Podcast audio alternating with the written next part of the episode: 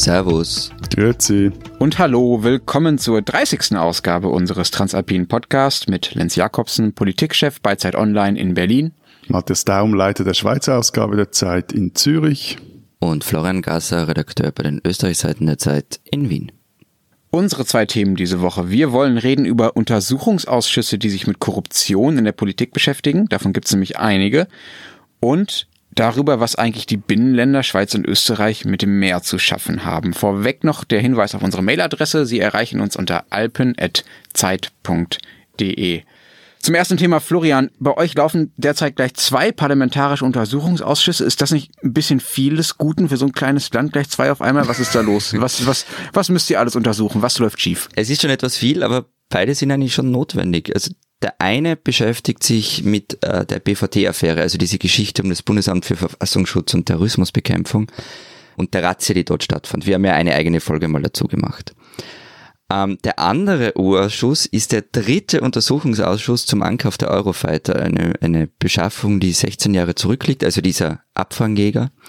Und um die gibt es noch immer Ungereimtheiten, unklare Zahlungen, wie kam es zur Typenentscheidung und so weiter. Und der Untersuchungsausschuss untersucht übrigens auch, ob den beiden vorherigen Untersuchungsausschüssen von den jeweiligen Regierungen alle Informationen vorgelegt kurz eine, wurden. Kurz eine, eine, eine literaturhistorische Frage. Kafka war aber nicht Österreicher, oder? Doch, doch, Prag. Voilà. Gehörte damals zu Österreich, also zum Habsburger. Habt ihr so ein, ihr habt so ein Perpetuum mobile in den Untersuchungsausschüssen geschaffen. ja. Die ernähren sich jetzt quasi und schaffen sich immer aus sich selbst heraus neu. Genau. Mhm, ah, schön. und übrigens, äh, kurzer Exkurs, gleichzeitig ähm, steht ja auch noch ein früherer Finanzminister, nämlich Karl-Heinz Krasser, vor Gericht. Da geht es um illegale Absprachen und Provisionszahlungen. Nur so nebenbei. Es ist gerade viel Krass, los. ja.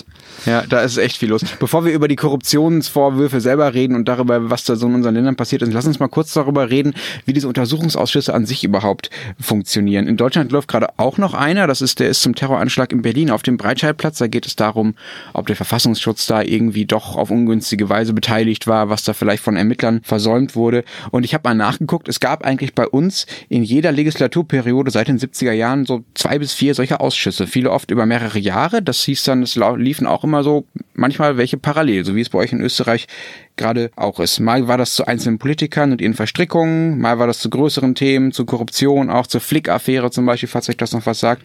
Und ich finde es schon bemerkenswert, dass es bei euch jetzt auch zwei gleichzeitig sind. Florian, ist das normal, dass es so viele sind oder waren das früher weniger? Es waren weniger, also an zwei gleichzeitig kann ich mich jetzt nicht erinnern. Heißt nicht, dass es das nie gegeben hat. Die Zahl hat zugenommen. Also allein seit 2010 gab es vier von diesen Ausschüssen und es waren teilweise wirklich Mammutuntersuchungen. Es hat einen Grund, früher brauchte man für die Einrichtung von einem Untersuchungsausschuss eine Mehrheit im Parlament.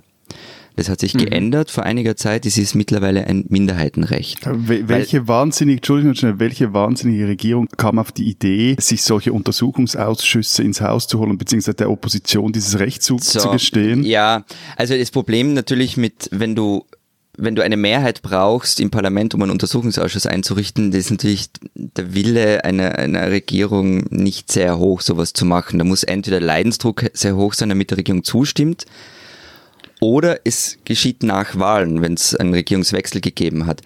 Und der Leidensdruck war einfach sehr hoch in den vergangenen Ja. Jahren. Es war klar, es muss ein Minderheitenrecht werden.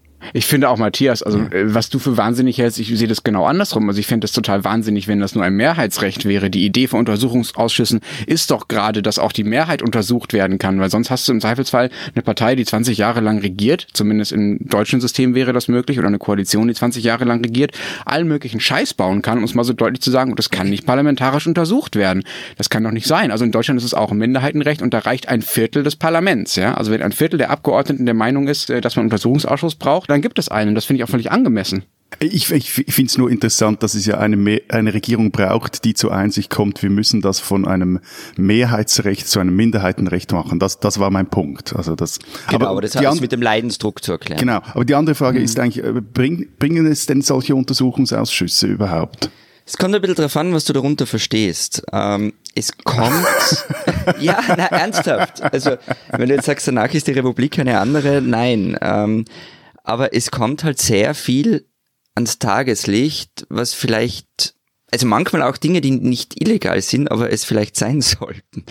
Also äh, ein Beispiel. In den Jahren 2011, 2012 gab es einen Untersuchungsausschuss zur Klärung von Korruptionsvorwürfen Es war ein Riesending.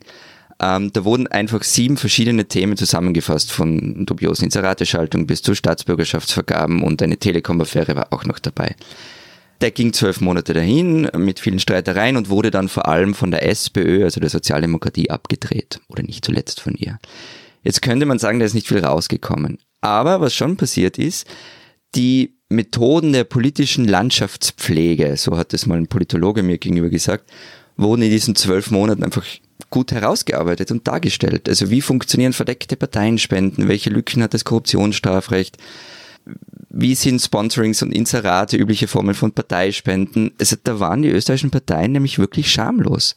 Und was ist passiert? Seit 2013 gibt es neue Gesetze zur Parteienfinanzierung. Vieles von dem, was vorher problemlos möglich war, geht einfach nicht mehr.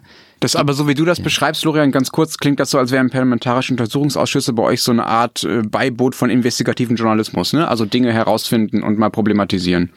Das ist gar keine schlechte Beschreibung. Das gibt's, also das ist nicht der Hauptzweck, aber das ist zumindest ein Effekt davon. Ja, klar.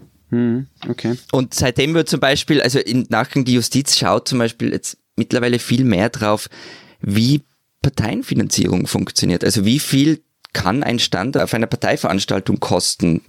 Oder wie, wie viel kostet ein Inserat? Entspricht das dem Werbewert? Gut, gut, gut, gut, gut, aber mein Lieber, also jetzt ging's, also wenn ich jetzt eine, eine österreichische Zeitung aufschlage, oder zum Beispiel den Falter, den schaue ich ja regelmäßig an. Auch dort finde ich regelmäßig irgendwelche Inserate, sei es von, von Parteien, von Ministerien, von staatsnahen Betrieben. Also dieses Ding funktioniert ja immer noch, dass man sich in Österreich als staatliche Stelle oder Amt oder Ministerium Einfluss erkaufen kann, indem man halt dort Inserate Seite schaltet, wo dann auch möglichst lieb über einen berichtet wird. Also ich glaube nicht, dass man beim Falter Berichterstattung kaufen kann, aber grundsätzlich hast du schon recht. Die Geschichte mit den Inseraten ist auch noch immer arg. Erfunden hat das übrigens mehr oder weniger die SPÖ, die damit den Boulevard groß und mächtig gemacht hat. Um den geht's hauptsächlich. Und noch immer wird viel zu viel Geld in sinnlose Inserate gesteckt, um genehme Medien damit zu finanzieren. Aber die, die Schamlosigkeit von früher geht nicht mehr. Also früher, das war wirklich teilweise arg. Mein Lieblingsbeispiel ist eine Anzeige in einer Gratiszeitung, auf der haben Kanzler und Gesundheitsminister verkündet, die Zweiklassenmedizin sei abgeschafft. Mit Fotos von den, von den beiden Herren. Ich habe mich am Kaffee verschluckt, ist jetzt schon ein paar Jahre her. Also das wäre zum Beispiel einfach nicht mehr erlaubt in der Form. Wieso nicht? Oder was war nicht mehr erlaubt? Weil man die Fotos der Politiker nicht mehr zeigen dürfte, wenn es Ministeriumsinserate sind. Hm, okay. Wie ist das denn bei euch, Matthias? Gibt es bei euch auch so parlamentarische Untersuchungsausschüsse oder habt ihr das gar nicht nötig, weil es in der Schweiz natürlich keine Korruption gibt? Ja, nein, du, du, hast ja vorher gesagt, irgendwie, dass, es, dass es wichtig sei, dass es ein Minderheitenrecht sei und eben damit nicht eine Regierung, ich zitiere mhm. dich jetzt, jeden Scheiß machen kann während 20 Jahren, ohne dass sie jemand kontrolliert.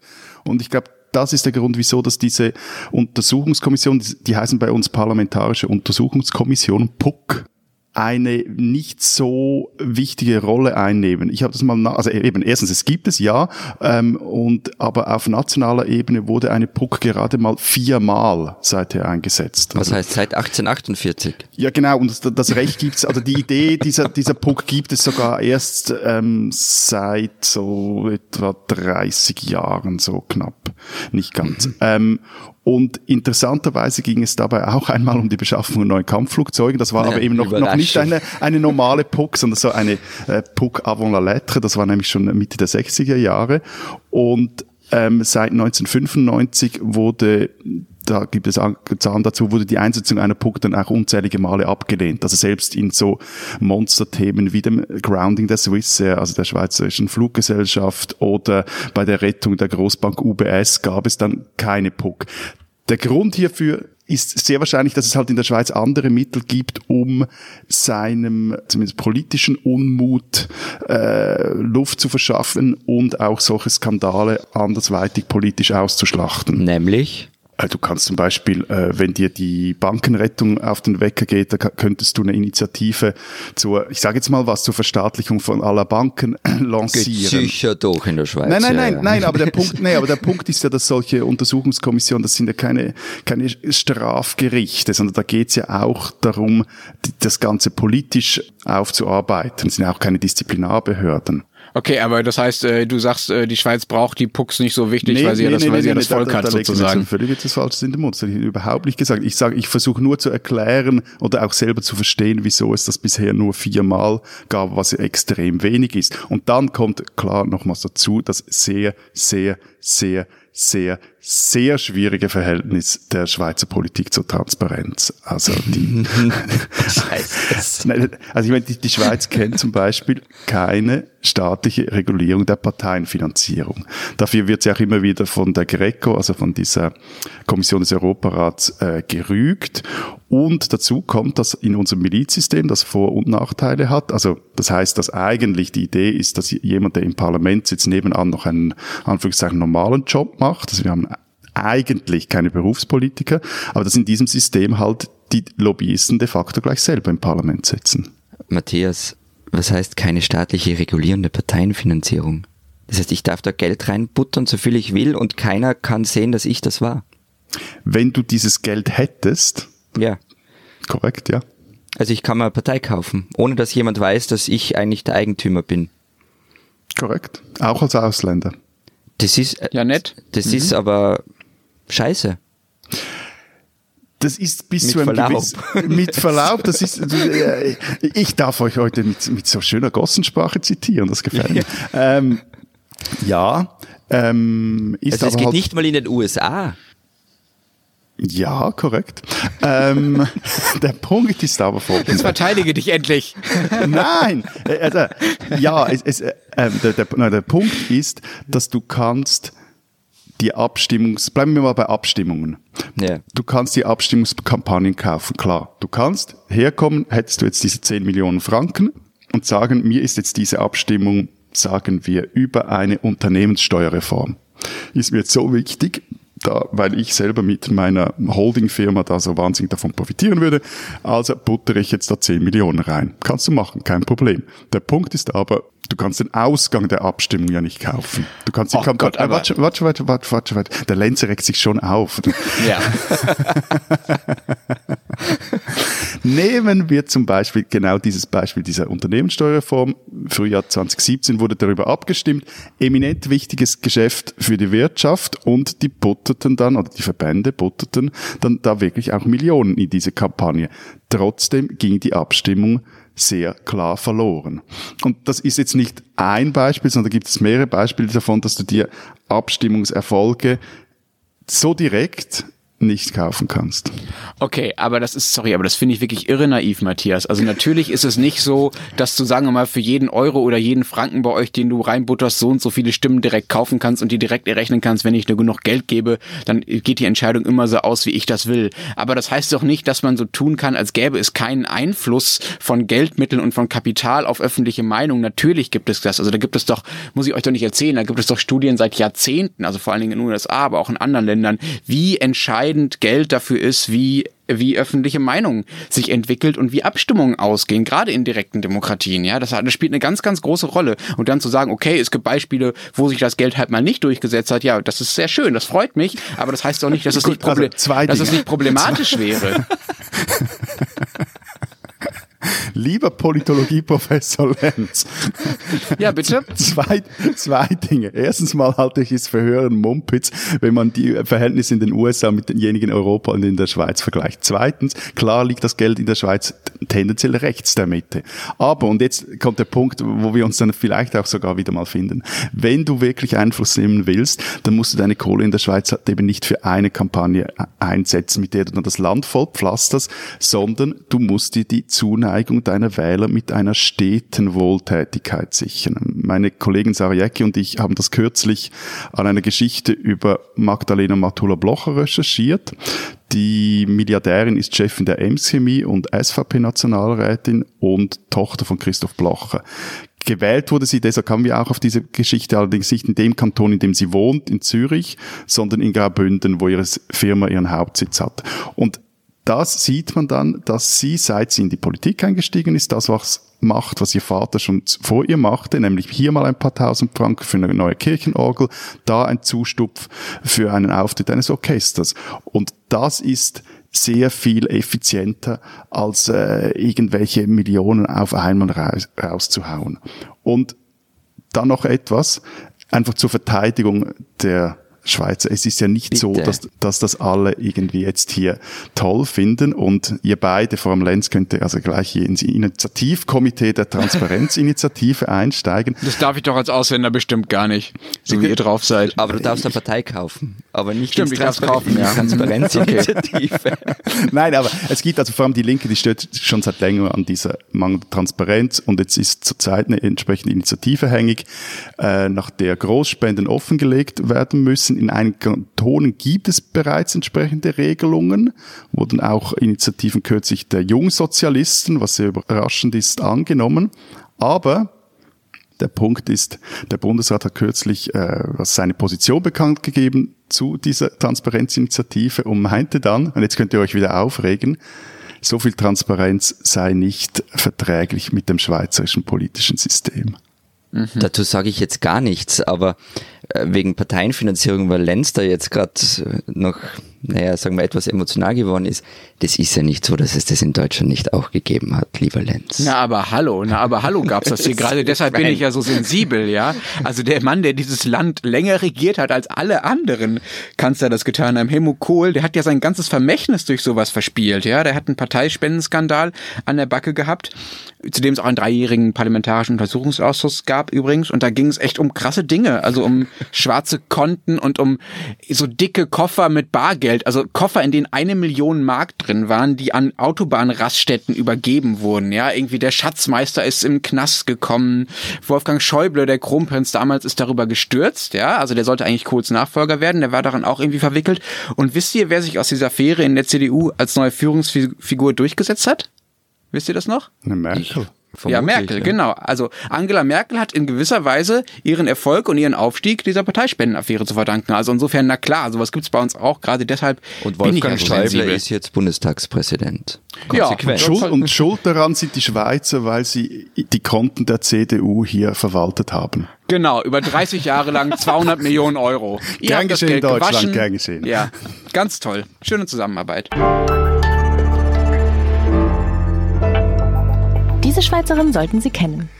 Mein Zeitkollege Ulrich Stock beschrieb sie mal wie folgt. Autodidaktin, Ausnahmepianistin, trommelnde Feministin, Europäerin mit transkontinentaler Ausstrahlung und nebenher immer gegen alles hadern mit den politischen Zuständen als Schweizerin. Die Rede ist von der Jazzpianistin Irene Schweizer, mittlerweile 77 Jahre alt. Sie ist das Senioren Riot Girl unter den helvetischen Musikerinnen. Ein Riot Girl allerdings voller Schalk, das immer wieder von ihrem Flügel aufsteht und sich einmischt wenn es etwa um die Sache der Frauen oder der Minderheiten oder der Fremden geht. Vor allem aber ist sie eine Pionierin im europäischen Jazz. Gehört hat sie die Musik erstmals mit zwölf im Gasthof in Schaffhausen, in dem sie aufgewachsen ist. Später war sie Stammgästin in einem der ersten Jazzclubs des Landes, dem Afrikaner in Zürich, oder ließ sich vom Free Jazzer Cecil Taylor derart beeindrucken, dass sie ihr Instrument mehrere Monate lang nicht mehr anrührte. Nun erhielt Schweizer den Schweizer Musikpreis verlieren. Mehr Ehr und Geld hat die Eidgenossenschaft ihren musikalischen Miteidgenossinnen nicht zu verleihen. Ihren Schweizer, eine Schweizerin, die man nicht nur kennen, sondern die man vor allem hören sollte.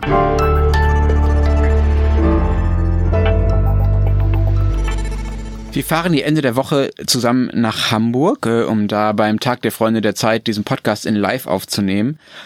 Hamburg ist ja eine Stadt, äh, die nicht zuletzt für den Hafen bekannt ist. Sie hat über die Elbe einen direkten Zugang zur Nordsee. Seid ihr schon aufgeregt, mal sowas Großes irgendwie in echt zu sehen, so einen echten Hafen? Ihr kennt das ja gar nicht so aus, aus, aus euren Binnenländern, ne? Das ist euch ja der euren Mann Bergen so. Ja, echt. Hallo, Duisburg ist einer der größten Binnenhäfen der Welt, ja? Ja, ja. Na, also das mit dem Binnenland Österreich, gell, nur um das mal klarzustellen, das ist ja eine relativ neue Entwicklung. Österreich hat erst seit 100 Jahren keinen Meereszugang mehr. Davor war das Land nämlich eine ganz, ganz große Seefahrernation. Ha. Ja, Ja, und auf welchen Gewässern so? Bodensee, Donau. ho, ho, ho, ho, ho. Nein, also ja, auch. Ja, ja. Und übrigens auch am Gardasee, da gab es eine Man muss Flotte. Seefahrernation hier wörtlich Ja, verstehen. es gab sogar am Gardasee eine Flotte und sogar Seeschlachten. Kein Witz. Aber zurück zum Meer. Also einer der wichtigsten Häfen war natürlich Triest. Also die Stadt gehörte vom 14. Jahrhundert weg zum Habsburger Reich. Und die österreichische Marine war eine der größten der Welt, mit allem drum und dran, inklusive U-Boote, die seiner Majestät Unterseeboote, wie sie genannt wurden. Ähm, man muss allerdings einschränkend dazu sagen, ein bisschen retro war die Flotte schon.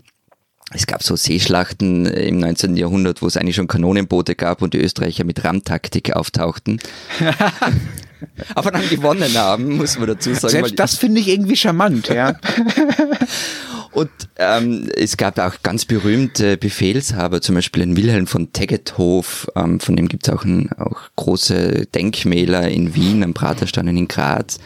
Und die österreichische Lloyd war eine riesige Schifffahrtsgesellschaft im Mittelmeer mit Luxusschiffen und ja, allem, was so dazugehört. Wenn ich dir so zuhöre, dann komme ich nicht umher zu denken, dass da ein Innsbrucker seinem maritimen Großreich nachtrauert. Ja, logisch. habt ihr denn, habt ihr denn eine Marine, Matthias? Ja klar, auf dem Boden und dem Langensee hat das... Aber blöd reden. Jetzt stelle ich mir vor, wie so die österreichischen und schweizerischen Rammboote so ohne Motor nebeneinander vorher vorbeisegeln auf dem Bodensee. Ja, sehr schön. Äh, ist schön, dass ihr fertig seid mit eurem putzigen Seemilitär. Äh, wir haben da, glaube ich, ein bisschen andere Größenordnung. Nicht, dass ich darauf stolz wär, wäre, aber es ist natürlich schon ein Unterschied, ob man einen Meerzugang hat oder nicht. Äh, Wir haben eine Marine mit 16.000 Leuten. Das äh, finde ich schon bemerkenswert viel. Ist immer noch die kleinste Abteilung der Bundeswehr, aber immerhin. Und äh, die Probleme und die Ausgaben sind dann auch ein bisschen größer als so Dinge, die, man auf dem Bodensee machen kann. Wir kaufen zum Beispiel gerade, beziehungsweise die Regierung versucht gerade ein neues Schiff zu kaufen, das sich Mehrzweck-Kampfschiff oder kurz MKS nennt. Und ratet mal, was ein so ein Schiff kostet. Euer Bundeswehrzeug funktioniert doch nie, also wird es auch kostendämpfend in der Anschaffung sein. Zwei Milliarden. Ja, das ist knapp die Hälfte. 5,3 Milliarden ist jetzt die neueste Schätzung. Und das Ding ist noch nicht mal gebaut. Also das sind nur die Pläne. Das heißt, es kann noch immer noch teurer werden. Das ist einerseits natürlich völlig irre und unglaublich viel Geld. Andererseits zeigt es halt auch, dass es offenbar das Bedürfnis gibt, äh, Dinge zu kaufen, die man auch woanders als auf dem Bodensee oder, Nord oder auf der Nordsee oder der Ostsee einsetzen kann. Es geht darum, diese Dinge bei Auslandseinsätzen einzusetzen. Zum Beispiel vor Somalia beim Kampf gegen Piraten oder gegen Waffen- und Menschenschmuggler im Mittelmeer. Das sind ja schon äh, Dinge, wofür man irgendwie dann solches Gerät offenbar zu brauchen scheint bei der deutschen Bundeswehr. Aber lass uns vielleicht mal vom Militärischen wegkommen. Hamburg ist ja vor allem deshalb wichtig, nicht weil da andauernd irgendwelche militärischen Schiffe äh, langfahren, sondern weil die viele der Güter, die in Deutschland so verkauft werden, über die Meere hier reinkommen. Das geht bei euch ja nicht so einfach. Äh, wie macht ihr das? Seid ihr da ein bisschen abgeschnittener vom Warenverkehr, weil ihr keine Meere Also, habt? Lenz, nichts für ungut, aber der, der gesamte globale Warenverkehr funktioniert nirgends ohne Schiff. Also es gibt ja auch Autobahnen und Eisenbahnen, wo die Dinger dann vom Hafen wegkommen. Aber also es dauert halt alles, bis es bei euch ist, oder? Naja, aber du kannst zum Beispiel in Österreich eigentlich auf keinem größeren Bahnhof sitzen, ohne dass nicht irgendwo ein Container vorbeikommt, auf dem groß Hamburg Süd oder Hapag-Lloyd steht. Hm, okay, das heißt, es wird dann alles mit Zügen weiter transportiert zu euch. Teils mit Zügen, aber teils auch mit Schiffen auf dem Rhein. Also ein, der wichtigste Hafen und die wichtigsten Häfen für die Schweiz liegen in Not Rotterdam und in Antwerpen. Und dann kommen viele der Güter entweder per Bahn oder mit, mit den Rheinschiffen in die Schweiz über Basel dann. Der andere Zugang geht über Genua und der eigentlich jetzt wichtiger werden sollte nach der Eröffnung des Gotthard-Basistunnels, aber es da noch einige Probleme bei den Zufahrtsstrecken auf der südlichen Seite gibt, also Tessin und vor allem dann auch in Norditalien. Und 1941 gründete übrigens die Schweiz eine eigene Hochseeflotte aus genau diesem Grund, den du jetzt ge genannt hast, Lenz, weil ähm, man Angst hatte damals während dem Krieg, dass man vom Warenverkehr vom Internationalen abgeschnitten wird. Und äh, die Geschichte dieser Flotte ist insofern recht lustig, dass die Schweizer die Schiffe zu stark überhöhten Preisen, wie das die NZZ damals schrieb, kauften. Und ähm, für die Briten war es sogar, Zitat, die merkwürdigste Flotte der Welt, weil die, die Küstenfunkstation, die war in Kloten oder Dübendorf, später dann in Bern. Und der Heimathafen dieser Flotte war Basel, obwohl die Schiffe dort gar nie an, anlegen konnten, weil sie einfach zu groß waren und gar nicht dorthin kamen. Und noch heute bürgt der Bund für die 30 Schiffe, die unter Schweizer Flagge auf den Weltmeeren fahren. Er verliert damit aber derart viel Geld, weshalb er in den vergangenen Jahren einige Kähne wiederum dann zu Schleuderpreisen auf den Markt warf, was dann hierzulande zu einem kleineren Skandal führte und man sich jetzt irgendwie einig ist, dass man bis, glaube ich, 2032 diese Bürgschaften für die Flotten nach und nach zurückfahren und beenden will. So. Hm, okay, aber das ist ja nicht die größte Skurrilität in eurer Geschichte mit so Wasserplänen, oder? Ja, das, wolltet also man einen Kanal die, bauen? Meine, meine Lieblingsgeschichte, die habe ich schon x-mal erzählt und auch schon mal groß aufgeschrieben. Aber hier noch nicht, glaube nee, ich. Nee, hier noch nicht. Und die ist diese Idee eines äh, einer Via d'Acqua Transalpina von Genua nach Basel. Und die Idee, die hatte der Ingenieur Pietro Pietro Caminada Anfang des 20. Jahrhunderts und wollte diesen 600 Kilometer langen Kanal über die Alpen bauen. Und äh, Kernstück wäre eine, eine große Schleusenanlage am San Bernardino, also bei Splügen gewesen, wo er Röhrenkanäle an die Alpenhänge bauen lassen wollten, die dann in Hunderten von Doppelkammerschleusen aufgeteilt geworden wären. Und unter dem Splügenpass wäre sogar ein 15 Kilometer langer, leicht geneigter Schiffstunnel gebaut worden. Das ist etwa gleich lang wie, wie der alte Gotthardtunnel, der Eisenbahn-Gotthardtunnel gewesen war der Typ meint es recht ernst damit. Die New York Times berichtet über das Projekt. Caminada hielt sogar eine Audienz beim italienischen König Vittorio Emanuele III.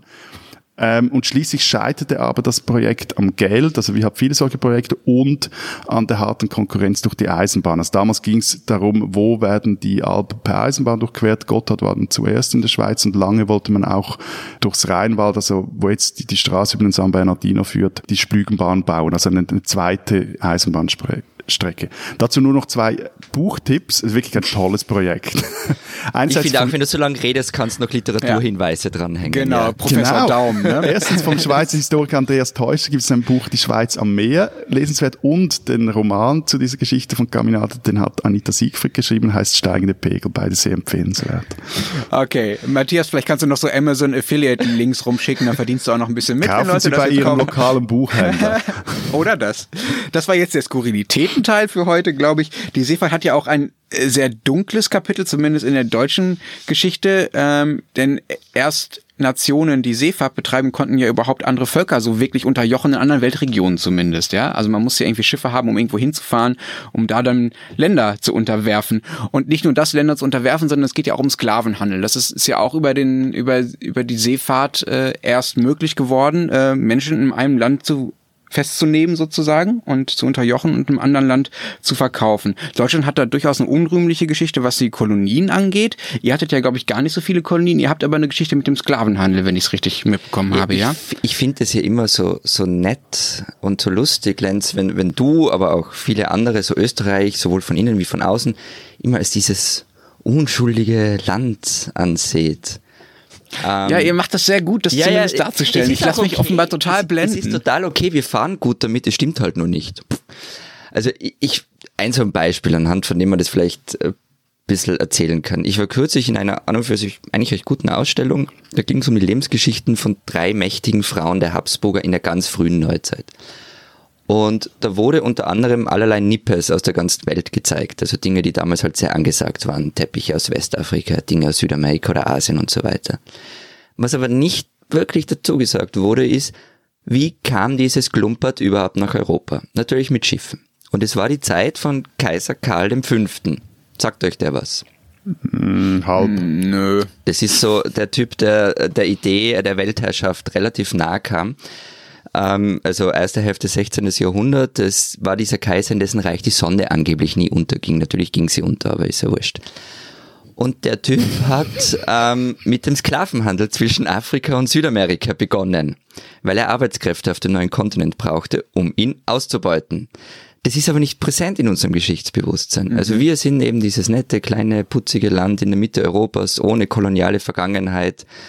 Und mit Schiffen haben wir natürlich auch nichts am Hut.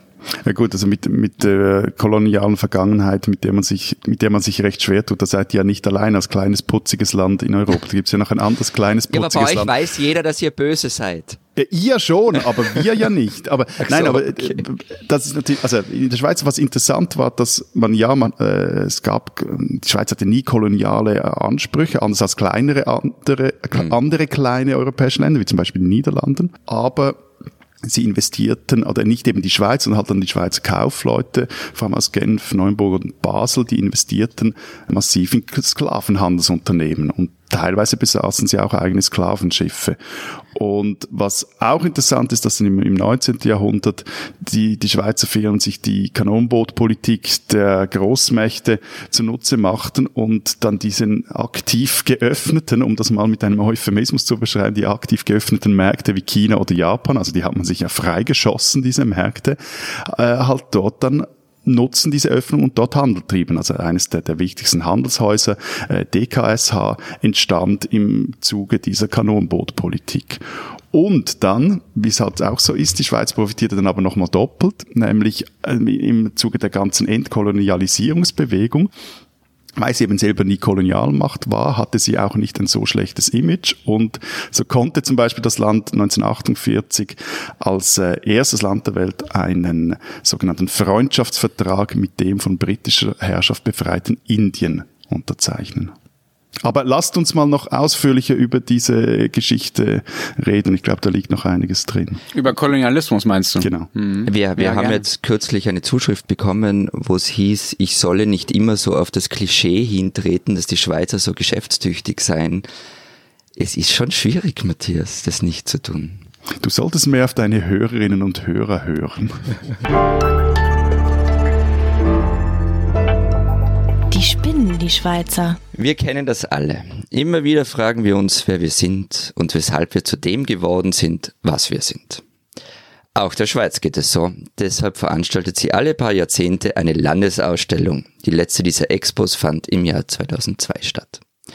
Aber solchen Expos gehen jeweils epische Streits über Ausrichtung, Sinn und Zweck und Finanzierung eines derartigen Großevents voraus. Zurzeit ist die Lage derart vertragt, dass es scheint, als würden die Eidgenossen gar keine Landesausstellung mehr zustande bringen. Aber zum Glück gibt es noch die Welschen und ihr megalomanes Winterfest, die Fête de Vigneron. Sie findet seit dem 13. Jahrhundert alle 25 Jahre statt und sie ist sogar von der UNESCO als immaterielles Weltkulturerbe geschützt. Am Montag startet der Vorverkauf für die Ausgabe, die im Sommer 2019 stattfindet. Was es dann zu sehen geben wird, ich weiß es nicht. Aber was ich gelernt habe, wenn alles nichts hilft, dann hilft das gemeinsame Saufen. Auch in der Schweiz.